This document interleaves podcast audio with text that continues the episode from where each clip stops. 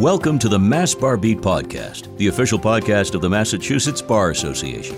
It's available free to members of the bar as well as the public. We feature lively discussions about important legal developments, interesting stories about MBA members, and helpful practical information about the law that matters to all of us. Hello, I'm Jordan Rich, and today's podcast is entitled Give Your Case a Chance Preparing for the Initial Contact with an Attorney. We want to help you be prepared when you speak to an attorney about a prospective case. Knowing what to ask, how to prepare, what to expect. We've asked two attorneys and members of the Mass Bar Association to join us to give us some insight into the process and really help you out. Paul Klehm of Krasnoo, Klehm and Falkner Law Firm in Andover, and Edward Denn of the Denn Law Group, also located in Andover.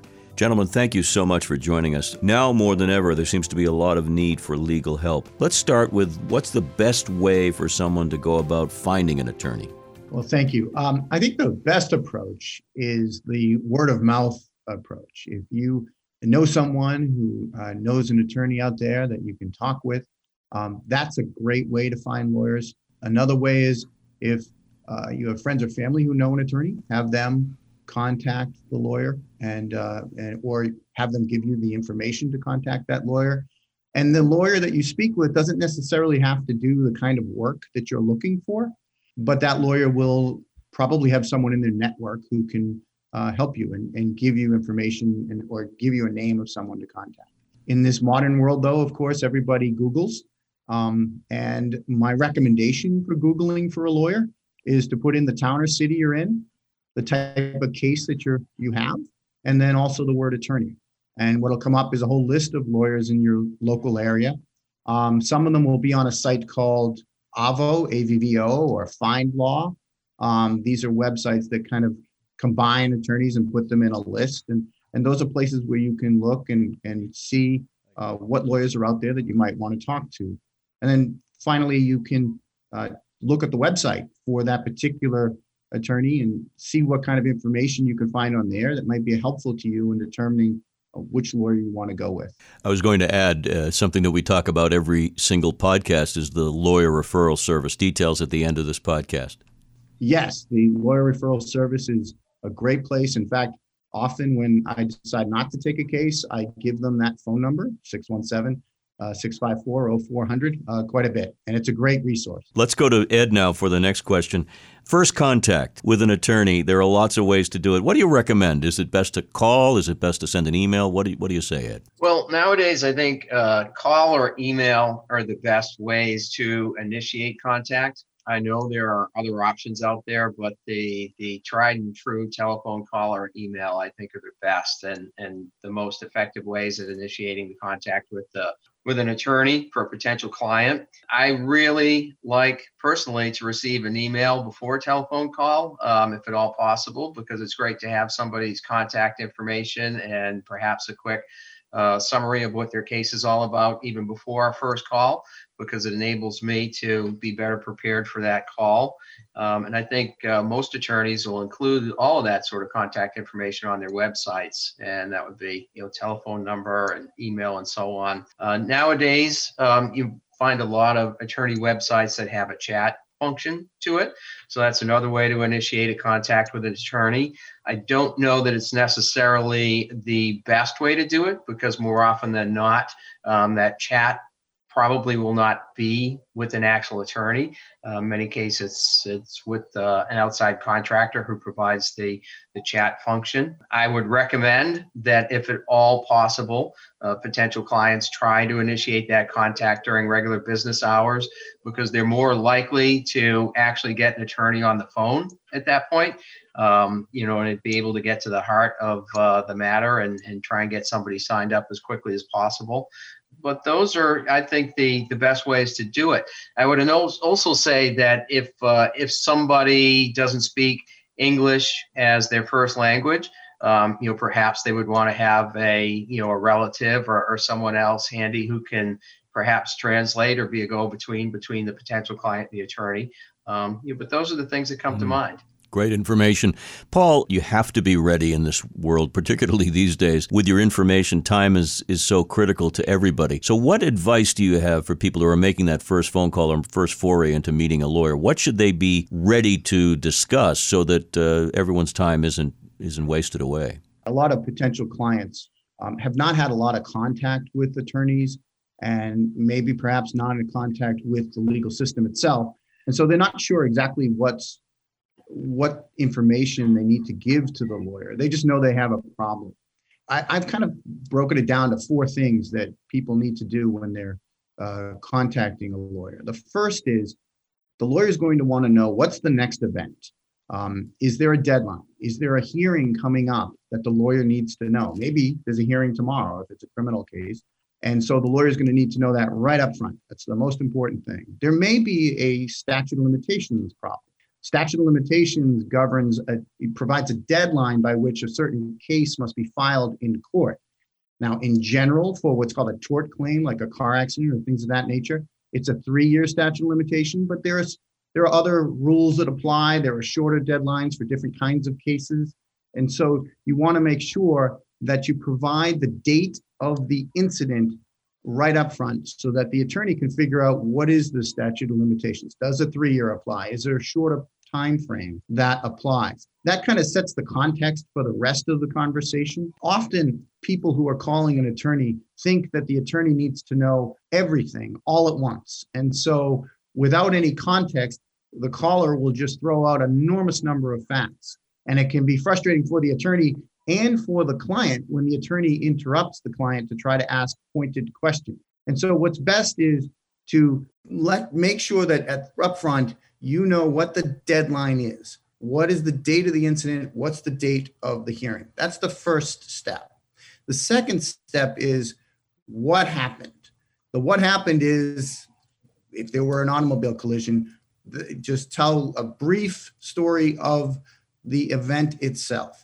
Don't go into too much detail. Let the lawyer guide you through this process. You know, we're, we're lawyers, we go to court and we ask witnesses questions, and we do that to get out certain information. And so don't be upset when a lawyer interrupts you when you're telling them what happened. That's a good thing. That shows that the lawyer is interested in the case potentially, and that the lawyer is trying to find out certain information that you might not think is relevant, but that the attorney who's trained in that particular field might find to be very relevant. And so allow the lawyer to go down whatever road that lawyer wants to go down. You'll get back to telling your full story at some point. The third thing is in a case which involves someone getting injured, damages are crucial. You need to know what your damages are. And there are three basic types of damages physical damages, like I broke my arm or I broke my rib. Then there's emotional damages. Emotional damages are such things as you had headaches because you were stressed out, or you had nightmares, you had trouble sleeping. It can be more significant than that. It could be that you have um, suffered post traumatic stress disorder, or you've been diagnosed with anxiety or other psychiatric type conditions or, or and so that's the second thing that you want to do physical emotional and the third is monetary damages. Monetary damages are things like lost wages or they could be uh, medical bills uh, there could be any number of things. You may have had to buy a particular medical device to help you deal with the injuries you're suffering from. So make sure you have some understanding of what your damages are. You don't need to know the exact numbers but just have some understanding of it. And the fourth thing that a lawyer wants to know who are the parties involved? You, as the person bringing the lawsuit, would be a plaintiff, and the other side would be called the defendants. The lawyer needs to know who these parties are because, as lawyers, we have this thing called a conflicts check that we have to do. So we can't represent person A today and then generally turn around and sue person A tomorrow because we would have developed certain information about person A while we represented them that we can't later use against them down the road. And so that's a bit of a frustrating process for potential clients. They have sometimes have trouble understanding why we need to know that, but that's why we need to make sure we're not suing someone that we are not allowed to sue under the ethical rules. Well, I'm learning a lot here. I'm sure our listeners are as well, gentlemen. Ed, let's talk a little bit about the fact that every phone call doesn't correspond to a new case and a new client, obviously. And there's a screening process that the lawyers employ to screen out clients that just wouldn't fit. What is that process all about? Well, as Paul discussed from the very first phone call, a lawyer is looking to determine a handful of things about a potential case. And first, and, and probably most important, are are there any merits to the case? And like Paul discussed, that's going to include an attorney asking questions to try to obtain the information that he or she needs to determine whether there's liability in the case, whether there are damages, and even if there are damages, whether there's collectability in that case. Meaning that if the attorney were to take the case and to pursue the case, that he or she would actually be able to collect something for the potential client or obtain some some other recovery from the client, whether it be injunctive relief or, or whatnot. Um, if it's a defense case, then the attorney would be asking questions to determine whether there was a defense there and whether there's something that the attorney might be able to do for the client. And if so, um, exactly how the, the attorney would be getting paid for that. From the get go, like Paul said, an attorney is going to be asking questions about who are the players in the case, who are the plaintiffs and the defendants and the witnesses and so on, um, so that the attorney can assess whether there are any conflicts of interest. Because if there are conflicts, then whether the attorney or the client like it or not, then the attorney just cannot take the case as an ethical matter.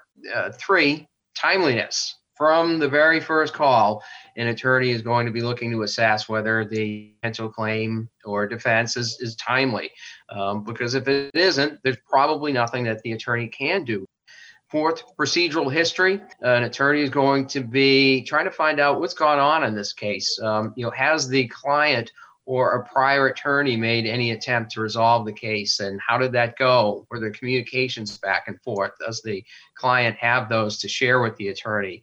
Uh, is there a, an actual procedural history of the case? Has there been something filed in the case um, you know is there actual time to respond or maybe the client's been defaulted? These are all things that the attorney is going to want to know uh, right out of the gate about the case and i'm not saying that um, you know, for any one of those reasons, you know, except for potential conflicts, the attorney would flat out reject the case. But it's uh, important that an attorney understand these things, that the client be forthcoming about them so that the attorney can make an informed decision and provide the client with proper advice. Another thing that the client will be, or the attorney will be trying to uh, determine from the very first call is whether it's a good fit, whether the attorney and the client are going to be able to work together going forward. So it's important for a potential client to stay calm during their conversation with the attorney. Be cooperative, answer the attorney's questions completely and truthfully, um, you know, because the, the attorney from that very first call is going to be trying to assess whether this is a relationship that's going to work for both sides. Um, you know, it's it needs to be a cooperative relationship when it comes to attorney-client, the litigation of a case. So it's uh, it's very important to an attorney from the very first communication to know that the the client is somebody that they can work with, um, that they don't have unrealistic expectations for their case. Um, nothing turns off an attorney more quickly than when a client uh, tells the attorney this case is a slam dunk and it's worth however many millions of dollars. Um, you know, it's an adversarial process litigation, so there are always two sides, and um, an attorney understands that perhaps better than the client and um, you know so that it, it sort of raises a red flag if uh, you know if the client is is lecturing the attorney in that very first communication about what the attorney can and should be doing for the client. Um, it's important that the client actually listen to what the attorney has to say and um, you know those are the things i think that uh, mm. you know that go into that first communication there's a lot that has to be gleaned from that first contact, Paul. And what is it that the attorney is is looking for? What is the attorney investigating? Again, based on that initial consultation. As I mentioned before, we're looking first for any hearing dates or statutes of limitations. Uh, we're looking to see if if we think we can get along with the uh, potential caller, the potential client. We're looking to see if there are any conflicts that we need to resolve early on. Um, we're also looking to see if there are any insurance issues. Um, if someone calls me about a case in which they're going to be a defendant, um, we want to see whether or not there's any uh, general liability policy or other or automobile policy or other coverage. It could even be a homeowner's policy available for that particular defendant. If they're calling as a plaintiff, we want to see whether or not the other side has insurance or whether or not we believe that they have insurance because it's difficult for an attorney to bring a lawsuit if there's no collectability, if there's no ability to obtain funds at the end of the lawsuit. We also want to know, as we talked about earlier, kind of the who, what, where, when, and why. What really happened? What facts matter? Um, for instance, nowadays, a lot of places have security cameras. So we would want to know. Um, I usually am using Google Maps during the first phone call to look around and see what businesses are in the area to see whether or not we need to uh, send letters or contact them to try to get a copy of their video cameras of the incident. We're also looking as to where's the right jurisdiction for this case? Is this a state case that we're going to be filing in the state court system, or is it a federal case? Um, I do a lot of police misconduct work, and often we end up bringing those in the federal court, which has its own rules and, and, and guidelines and deadlines. Um, or is it a case that we're going to keep in the state system? That's something that kind of we need to know early on in the process. We also want an idea of what kind of documents does the client have? You know, what's great about nowadays is that people can email us documents right away, whereas we used to have to wait for them to, to mail them or to drop them off at the office. Nowadays, emails are very important. And so we would want them to send us the relevant emails so that we can at least get a, a flavor right off the bat as to what's really what's really going on here. Um, another thing we're trying to think of early, particularly in like a medical malpractice case or any case involving a physical injury, um, or any case involving a product defect or someone falling, is do we need an expert? And if so, do we need a medical expert? Do we need a, a liability expert? What kinds of experts do we do we are we going to need in the case? One of the things that an attorney needs to point out to a client early on is that we can't promise or guarantee any result whatsoever uh, from our work. Uh, you know, we do our best. We zealously advocate for the client, um, but no one can promise that you're going to get X dollars out of any case. It's just not. It's not possible. There's so many variables involved in a case that in that initial phone call we have no idea. By the same token, we can't give or generally can't give an estimate as to how much you're going to recover in that initial phone call. Um, there's too much unknown. There are too many unknowns. You have to get the medical records. You've got to get all the documents, read over police reports and other materials to give you a better idea of what's out there in terms of a potential recovery in the case. It also depends on the amount of insurance that's available. In that initial phone call, the other thing we, we like to get started on is discussing the fee structure. Um, we don't always commit to a case in the first call, um, but we like to give clients an idea. Who's going to be responsible for cost? Is it going to be what's called a contingent case in which the lawyer takes a certain fee, often a third, from the recovery? Um, or is it going to be in what we call an hourly case where the lawyer charges X dollars per hour for the services? Um, when are the costs going to be paid? Are they going to be taken out of the final number in the case, or are they going to be paid every 30 days as the case goes along? Um, so those are some of those uh, initial things that the attorney is trying to find out mm. early on. This is such a great primer for anyone making that phone call or making that connection. And Ed, I'll ask you the next question. The obvious uh, note is that people should remain calm, but it's very difficult when you're facing a legal crisis and everything's a crisis when it's yours. So, besides that, what are some of the other uh, bits of advice you have for the callers, for the client to be or potential client to be when they make that first contact? Well, like Paul said, I think it's important to sort of collect the relevant documents and whatnot and have those handy and be ready to communicate those to the attorney as quickly as possible. I understand, uh, as all attorneys do, that sometimes clients are calling in the middle of a, a, an emergency. Sometimes they're calling from, you know, emergency rooms, literally. And um, in those cases, everybody understands that the documents aren't going to be there. They're not going to be ready to be had and certainly the you know the attorney will get involved and and help the client collect them. Um, but I would say that the most important thing that a client can do, um, you know, in preparation for that first call, email, or other communication, is to sort of have their elevator speech about their case ready to go. Um, keep it really simple. In what what is the case about? For example, it's a car accident case. What's the potential liability? The other driver ran a red light what are your injuries and what's your harm? Um, I have a broken leg. And if if someone were to call their attorney and basically just tell them, and you know, in the first 30 seconds of the call, you know, listen, I was involved in a car accident. The other driver ran a red light, and I have a broken leg. Uh, at that point, the attorney knows in in those first 30 seconds that there's seemingly a case there. And the attorney will ask questions. I mean, all the extraneous details, the attorney knows what he or she does or does not need to know in order to pursue that case. And they will they'll go on to ask questions about where was the where was the accident, when was the accident, who was the other driver, did you collect insurance information, um, do you know if uh, the police responded, and so on and so forth. Um, you know, so I would say the, the most important thing that a client can do is to have that sort of elevator speech ready to go.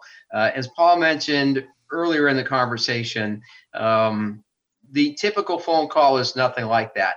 Um, more often than not, the you know the client is is talking at length, um, you know, about mostly the extraneous details. Start from the the heart of the case, the core of the case, and then the attorney will help the client fill in the relevant blanks later on um, you know that would be I think the the mm. best advice that I could give to somebody looking for an attorney. And Paul, uh, it's important for the client or the potential client to know again, as you said at the beginning, what the attorney's all about, his or her expertise, so you don't go chasing uh, the rabbit down the hole. You you know you're dealing with somebody who's in charge of that kind of material. Yes, and websites now are pretty helpful in terms of determining what kind of work the particular attorney does. Um, and again, I can't emphasize enough talking to other lawyers that you do know, even if they're not in that field, they often know who's the person to go to on a particular issue. Um, and so keep keep that in mind. Let me conclude with both of you great guys by uh, asking about the conclusion of the meeting and the call. What if a lawyer says, "No, uh, this is not for me. I have to decline the case." Uh, what should the response be by the consumer or the potential client? We'll start with you, Ed. Well, it, it doesn't make much sense to push back. If an attorney has indicated to a, a potential client that he or she is not uh, interested in the case, then you don't want to force it on someone who, for whatever reason, uh, doesn't want to take the case. Attorneys turn down cases for a whole host of reasons. It can range anywhere from the merits to you know, where that particular case might fit into their business model or their practice areas. So if an attorney says no, then you know graciously thank them for their time, um, and I would suggest then asking them if they can recommend someone else uh, who who might be able to help them with their case. And more often than not, as Paul mentioned earlier in in the podcast, uh, an attorney will have a network of attorneys that they know well. Um, you know, and one of them might be in the you know in a practice area that could help out that client if for whatever reason the attorney can't point the client in a particular direction to a specific attorney, then ask whether the lawyer can recommend a referral service like the Massachusetts Bar Association's lawyer referral service or dial a lawyer. If the call um, doesn't go badly and you know the attorney does uh, indicate that he or she might be willing to take the case then i would say that the uh, you know at that point the client should ask well what documents do i need to send to the attorney? Um, when can we schedule a time to follow up? You know can you send me a, a draft fee agreement? You know something that might reflect the terms of our arrangement if we're going to go forward. Um, but those are the things that come to mind about concluding that uh, that first call and Paul, if the lawyer is going to take the case, says, yes, I will accept, that's when it's important for the client to ask for a draft of a written fee agreement?